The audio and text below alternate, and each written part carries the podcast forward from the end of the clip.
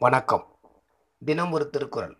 அறத்துப்பால். இல்லறவியல். அதிகாரம் பத்து. இனியவை குரல். குரல் எண் தொண்ணூற்றி ஒன்பது. இன்சொல் இனித்தீன்றல் காண்பான் எவன் கொலோ வன்சொல் வழங்குவது. பொருள். ஒருவன் இனிமையாக பேசுவதால் நன்மை பெறுதலை அறிந்திருந்தும் கொடுஞ்சொற்களை பேசுவது என் கருதியோ? விளக்கம். உலகில் அனைவரும் பெற கருதுவது இன்பம். அதனுள் இன்சொல்லானது நன்மை பயத்தலை அறிகிறான். எனவே யாரிடமும் இனியென கூறி இன்பம் பெற வேண்டும்.